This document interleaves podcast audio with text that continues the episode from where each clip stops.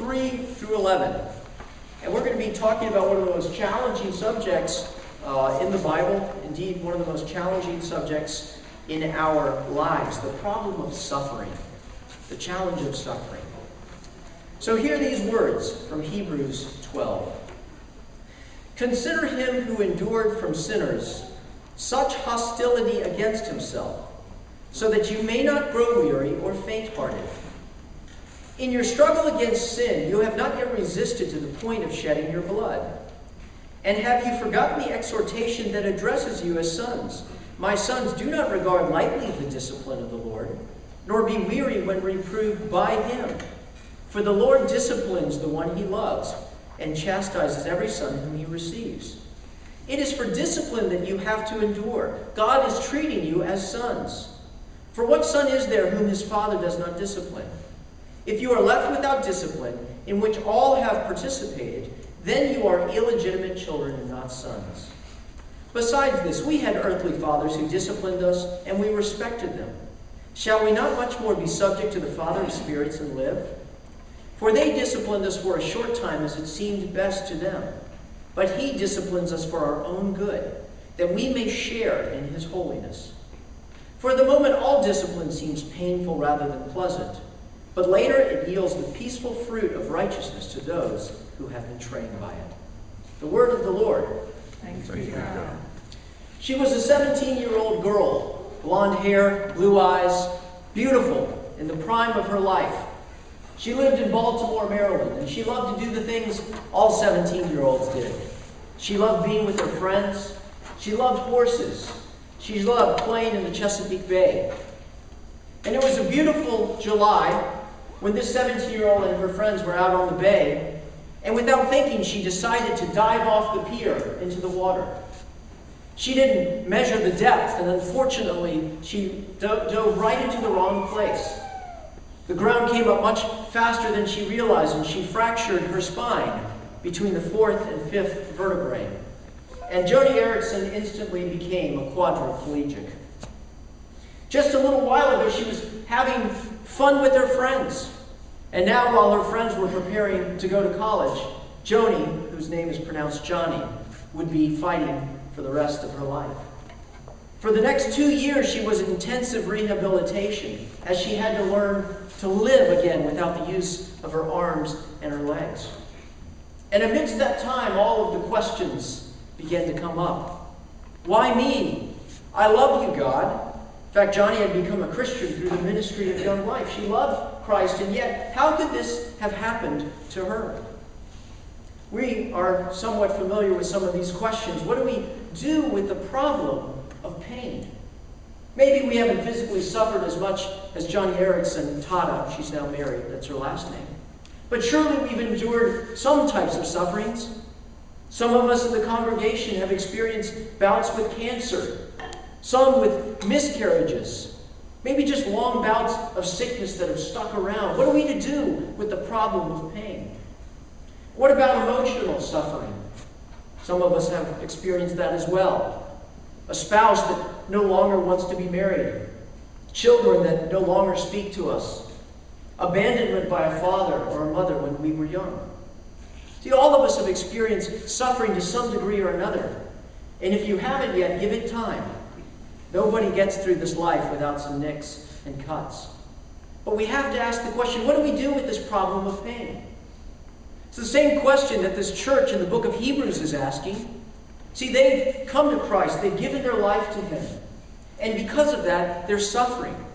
They're being persecuted. Some of them have lost family members who have turned their back on them. They've lost jobs. They've lost status in the communities. They've been evicted from their homes, and they're suffering, and they're asking the question, what are we to do with this problem of pain? The same question that we are doing, that we are asking. And so we need to tackle that. And so the writer of Hebrews does. He shows us some important things that God is doing something far greater than simply giving us a life of ease and comfort. God is in the business of reforming and transforming us into the people that God designed us to be from the beginning. That all of what God is doing ultimately is molding us and shaping us into the image of his Son, Jesus Christ. God is transforming us, and God is using this world and this life to do so. And so God sometimes allows what he hates to accomplish what he loves. God sometimes allows what he hates to accomplish what he loves. Because God's goal for our redemption is refined in the furnace of affliction. We need to unpack this problem of pain. And to do so, we're going to look at three things that are covered in this passage. Number one, the proof of pain. That pain, far from showing the abandonment of God, actually shows his loving care for us. We're going to look at the proof of pain. But second, we're going to look at the purpose of pain. What is God actually doing as we receive this suffering and this affliction? What is the purpose of pain in our lives? And then finally, we're going to look at the promise of pain. That there is an end to this cycle of affliction. There is an end product that we can take hope in amidst the problems of pain. So let's look at these 3 points. Number one, the proof of pain. You know, the biggest problem with pain is this. Pain hurts. Nobody likes pain. It was M. Scott Peck in his famous book, The Road Less Traveled, that began his book by saying, life is difficult. See, life teaches us to run from pain, doesn't it? Remember as a toddler when you would go try to pet the family cat in a wrong way and the cat would reach out and scratch you and you'd experience that pain? The toddler knows, hey, don't approach that cat again in such a way. Or the little toddler walks over to the hot stove and touches it and experiences pain. You see, the stove doesn't care about the baby. The stove is unfeeling. It's just an object. That baby learns to stay away, to run from that particular pain. The truth of the matter is the world is a dangerous place, isn't it? There are many different ways for us to die, to be hurt by the pains of life. And so we have an implicit understanding that all pain is bad. But the truth of the matter is there is one pain which is not bad. It is the pain that is called discipline. It's a word that we see again and again throughout this passage. In the Greek, it's actually called paideia. And the true translation of it would not be discipline, but actually instructive discipline. Back in the days here, in the ancient Near East, when you were instructing your child as a parent, or giving that authority to a teacher to instructively discipline, the goal of them was not to hurt them. The goal was to shape them and to help guide them in such a way that they would grow up to be mature, complete human beings. Instructive discipline, paideia. Now, we're very familiar with this if you're a parent because you do this all the time. I remember when our children were young, and they'd be out playing in the yard, and without thinking, they'd run right for the street, right? And, it's another place to play. They didn't know that cars were coming by and could take them out. And so we had to give our children paideia, otherwise they would ultimately be struck down by a car. And so what we would do, we'd pull them, and we'd go ahead and we'd give them a good spanking because they needed to understand the momentary pain so they would not suffer the infinite pain. Now, what would happen if maybe my kids ran into the street and then my neighbor got there first to grab them before I could get there? They would go ahead and spank them, right? No, they wouldn't spank them. Why? They wouldn't administer paideia because they don't care. Nothing against my neighbors, but my neighbors aren't thinking minute by minute about my children's growth and maturing. They're just grabbing them to pull them back. That's why we don't spank other people's children. If we spanked other people's children, it would be because we're frustrated at them and we wish that they'd stop being a pain in the butt. Or maybe that's just me. I don't know. Okay, truth that we're told here. Okay, the point is that paideia, the spanking, is proof that we love our children. In the same way, suffering, far from being a picture of abandonment of God, is proof that God is intimately involved in our lives and participating in paideia for our own benefit. Look at verses 5 and 6. My son, do not regard lightly the paideia of the Lord, nor be wearied when reproved by him. For the Lord disciplines those he loves and chastises every son whom he receives. Verse 7 and 8 tell us that the discipline we have proves that God is treating us as sons and daughters. If he did not, it would be proof that we were illegitimate and not true sons and daughters. So the question we have to ask is, how do we determine what is the Lord's discipline, the Lord's paideia, and what isn't? See, there are a lot of hard things out there in life. There's a lot of sin out there in life. There are things that happen to Christians that are unspeakable. But in this passage, we see the truth that everything in life that happens to a Christian is actually paideia. How do we see that? Well, look at the beginning. The life of Jesus is the paradigm for paideia of the Lord. Consider him who endured from sinners such hostility against himself, so that you may not grow weary and faint-hearted. This hostility, the sinful hostility, was actually allowed by God. In your struggle against sin, you have not yet resisted to the point of shedding your blood. See, the sin that is occurring is actually part of God's overarching plan to develop us and mature us into sons and daughters of God. Well, this begs the question, does this mean that God is actually the author of sin? No, the scriptures are clear on this part. That God is holy and pure and righteous, without shadow or turning. He is the holy God. God is not the author of sin, but he is Lord over it. Sin is the product of the devil and the fallen world, but God is Lord even over sin. A great author once said that the suffering of sickness and the suffering of persecution have this in common. They are both intended by Satan for the destruction of our faith, if we are believers, and governed by God for the purifying of our faith. Christ sovereignly accomplishes his loving, purifying purpose by overruling Satan's destructive attempts.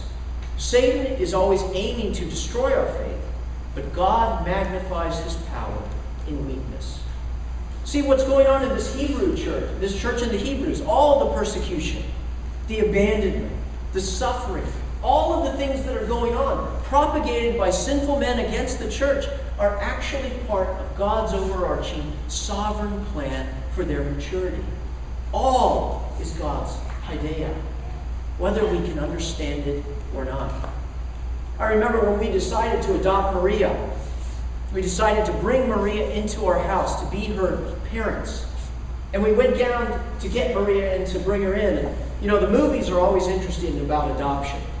They spend all the time talking about how hard it takes to get the child. And then there's the end right there, and they lived happily ever after. It's like a fairy tale. But the truth of the matter is nothing could be further from the truth. See, Maria's life that she had experienced in the orphanage, as painful and twisted as it was the only life that she knew. Those people were her family, even though they weren't really. They weren't the kind of family that Leon and I and her brothers could provide for her. And so there needed to be a separation as Maria was taken away from her old way of life and brought into her new way of life. And unfortunately, that could only take place kicking and screaming. Remember when I had to be up here for a lot of the fostering time. Ellen was down there, but I was there for the first part. And Maria going to bed was like the Tasmanian devil set free.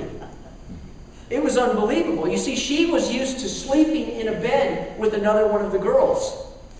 And so but now she was under the loving care of her mother and father. But she didn't understand that. And so she experienced the pain of separation when we would walk out of the room. And she would literally scream and cry for 45 minutes. And we would just have to sit there and endure it day after day after day. See, we knew that this is what was best for her. But it didn't make it any easier for us. And it didn't make it any easier for her. See, we're experiencing, if you are a Christian, you have the loving hand of God upon you. But you will experience his paideia. And it's easy in the middle of the suffering to lose faith. Maybe you've experienced or experiencing some of that paideia right now. I talked earlier about cancer. You know, you were the one, you were the statistic that got the message that you are the one that has cancer, and so you're going to have to experience operations, and your body's going to have to be ravaged by radiation and chemotherapy and all of the things that are going on that make life hurt. And it's easy to lose faith and say, God, because of what I'm seeing in my life, you've abandoned me. But far from it, my friend. Rather, it is proof that God is in charge. God is sovereign over all things. What this life intends for evil, God intends for good. And rather, this is God's paideia as he shapes you and conforms you into the likeness of Christ. And so what must we do? We must reframe our circumstances. We must reframe it, not to looking at our circumstances, but rather to looking at his character. To understand, to reframe that this, in fact, is his loving paideia, however painful that it is. It was Joni Eareckson that said, real satisfaction comes not in understanding God's motives, but in understanding his character, in trusting in his promises, and in leaning on him and resting in him as the sovereign who knows what he is doing and does all things well. When we are hurting, when we are doubting, we must refrain our circumstances. How do we do that? We ask him for strength. We ask him for faith. It's at that time when we lean into him. Remember my wife would walk in, and after she had cried herself out, not understanding, she would lean her head into Llewellyn's chest, looking for comfort. Because the truth is, the greater the pain we experience in this life, the greater the blessing we can understand of God. Let me ask you a question. Who do you think knows God better? Joni Eareckson Tada or me? Who has suffered more? Joni Eareckson Tada. It's in suffering that we experience the proof of God's love. The goal of our redemption is refined in the furnace of affliction. And so sometimes God allows what he hates to accomplish what he loves. Well, that's the proof of pain. We need to move into my second point, the purpose of pain. You know, it sure would be easier if we could understand what God was up to, that we could endure the pain that we're experiencing. Well, through this passage, we can see that God has an ultimate purpose in our life. Look at verse 10. Our earthly father disciplined us for a short time as seems best to them, but God disciplines us for our own good, that we may share in his holiness. Well, what does that mean, sharing in his holiness? Well, we know a little bit about holiness. This word holiness here is used the only time in the New Testament right here. And what it refers to is the essential attribute of God's character. The essential attribute. Now, we know many things about God's character because God is personal, and God has told us about himself through his scriptures. For instance, we know that God is love. But God is more than simply love. God is righteous. God is caring. God is faithful. These are all attributes of God's character. Now, we know when someone has an attribute that is sort of a core, we use an intensive in the English language. For instance, if my son is good at something, we don't only say that he's good, we say that he's very good. Well, in Hebrew, they don't have a word like very. So all they do is they say it twice. He is love. There's no he is very loving. He's simply love, love. There's only one word in the entire Old Testament that is used in triplicate to describe God, and that is the word holy. He is holy, holy, holy. The word holy means other. It means incomparable. It means different.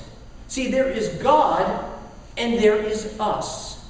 There is one who is set apart, apart, apart, apart, and his name is God. Listen to Isaiah 40:25. To whom will you compare me? Or who is my equal, says the Holy One. Lift up your eyes and look on the stars. Who created these? Who brings out their host by number, calling them by name? He is the Holy One, the incomparable One. But we see something very interesting, that this incomparable One wants to relate to His creation. So in the Old Testament, what did He do? He called a people out of all the rest of His people to make His own. He set them apart. Their name was Israel. They were to be related to the One who was other because they were set apart to be other, to share in His holiness. They weren't given their own holiness, but rather a share, a portion. And we see in the temple, if you remember when the temple was being created, the very nexus where God dwelt on earth, there was a group of people. How could the common come into contact with the holy? They had to be set apart or made holy. And so you see in Leviticus this constant, all of the utensils and how they had to be just right and washed and purified and cleansed so they could be brought into the presence of the other one. They could be set apart. They could be made holy. And then the priests, and only a certain group of priests who were pulled out of the common, the sons of Levi, who had to be washed, and they had to wear certain clothes and observe certain rituals so they could walk into the presence of the incomparable One. They could be set apart in order to be with the One who was set apart. They could be made holy. Because without holiness, says the Scriptures, no one will see the Lord. Rather, they are unclean. And so we see that suffering is a process by which God is making us holy, giving us the opportunity to share in His holiness. We must ask the question, if suffering makes me acceptable to God, is life simply some sort of hazing process, some sort of fraternity induction, where if you suffer enough, you finally make it into the club? No, not at all. Because we see that this suffering occurs in the context of relationship. See, it's the very fact that we're suffering is the fact that we have been called God's children. The fact that we are already God's sons shows that it is in the context of relationship that this is occurring. Rather, it shows that we simply are not mature yet. And so our Heavenly Father, who justified us, is now in the process of sanctifying us through the role of suffering. James 1:2 says, "Count it all joy, my brothers, when you meet trials of various kinds, for you know that the testing of your faith produces steadfastness. And let steadfastness have its full effect so that you may be perfect and complete, lacking in nothing." See, we must mature so that we may share in His holiness. And the truth of the matter is there's only certain things that can be learned when we suffer in this life. It was Charles Spurgeon who said, "I am certain that I never did grow in grace one half so much anywhere as I have upon the bed of pain." For when we are in pain, we take our eyes off of this world and we lift them to God. John Piper said, "I've never heard anyone say, the really deep lessons of life have come through times of ease and comfort. But I have heard strong saints say that every significant advance I've ever made in grasping the depths of God's love and growing deep with Him has come through suffering." Samuel Rutherford said that when he was cast into the cellars of affliction, he remembered that the great King always kept His wine there. See, it's in suffering that we come to the end of ourselves, and we can come to the beginning of God, where we come to the end of our strength so we can see the incomparable strength of God. When we come to the end of our joy so we can experience His joy. When we come to the end of our life so we can know His life. Should we seek suffering? No. We should never court suffering or complain about it, but we should see it for what it is, God's painful process for remolding us into holy people. Probably about 8 or 9 years ago, when I was driving on 264 coming back home from work, it's a busy day, one of those traffic stop-and-go type things. But we finally got moving. I was a little bit distracted. Things stopped a little faster than I thought. The car in front of me jammed its brakes too late and rammed the car in front of it. And I wasn't paying attention, but that car stopped so soon that I jammed on my brakes. And guess what? Boom! Right into the back of that car. And the front of my Ford Contour, I don't know if you remember, it's kind of like a little Econobox, you know, a little small sedan. The front just crumbled like an accordion. Just boom, just like that. Airbag didn't go off, so we were okay there, but it got crushed pretty bad. And as I got out and I looked at this car, I thought, this thing is totaled. It's done. Well, I did a very smart thing. I took it to the Ford dealership because Ford makes the Ford Contour. You know what they said? We can fix this. We can fix this. And so for the next 5 weeks, they went to work on my Ford Contour. Now the problem was everything was bent and twisted, needed to be remolded, reshaped, re-stretched out. You know, if I could have been that car sitting there, I would have been asking the question, what are you doing to me? This hurts. You're supposed to make it better. You're only making it worse. But the hand of those mechanics, those trained mechanics who knew the car, knew the final picture of what it was supposed to be looked like. See, they had a vision for what it was supposed to be. And so they pulled, and they twisted, and they scraped, and they repainted. And at the end of those 5 weeks, I went out, and there was my car, and I could not tell one difference between what it was and what it was now. All analogies are imperfect, and so is this one. Because the reality is that our heavenly creator that knows us better than anyone has a template and a design that we've never seen. See, when our car will finally roll out of the shop, it won't be a Ford Contour. It'll be a Ford GT, which is the most expensive race car that Ford makes. It costs about $150,000. See, God is not only reforming us from sin, but He's transforming us into the likeness of Christ, the one who we were supposed to be made perfect in before we ran ourselves off the road with sin. And so we have a new template, a new design, a new destiny that will ultimately be ours when we finally get out of this painful shop called life. And so what are we supposed to do during this process? If we reframe our life to understand the problem of pain, we must remain and resist understanding the purpose of pain. We must remain faithful as we undergo suffering.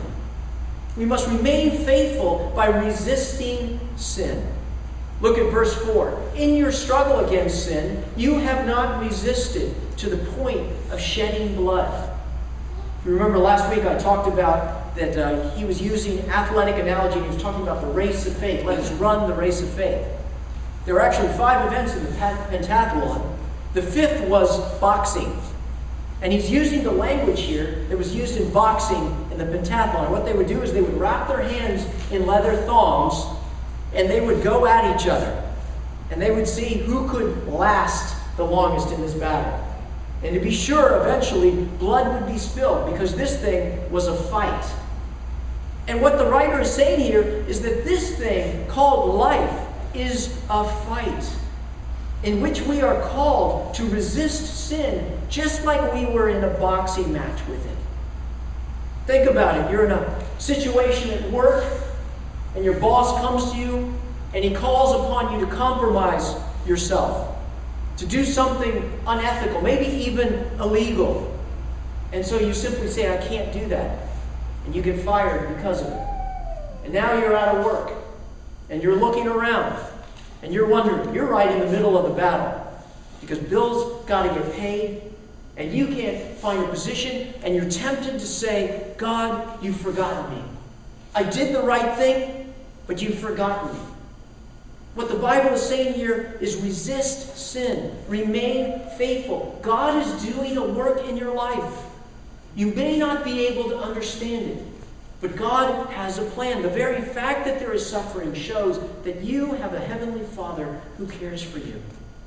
And so we must resist sin by looking to His Word, by seeing how God wants us to act and stepping forward by faith. We must resist sin by going in prayer to God. God, I don't understand this, but I'm going to keep my eyes on you. Walk with me through this. We must resist sin by going and seeking others who will encourage you. You know, there's really something interesting in a boxing match. They go and they pummel each other for a couple minutes, and then what do? Go back to the corner, don't they? They got their corner man right there. Hey, don't quit. You're in there.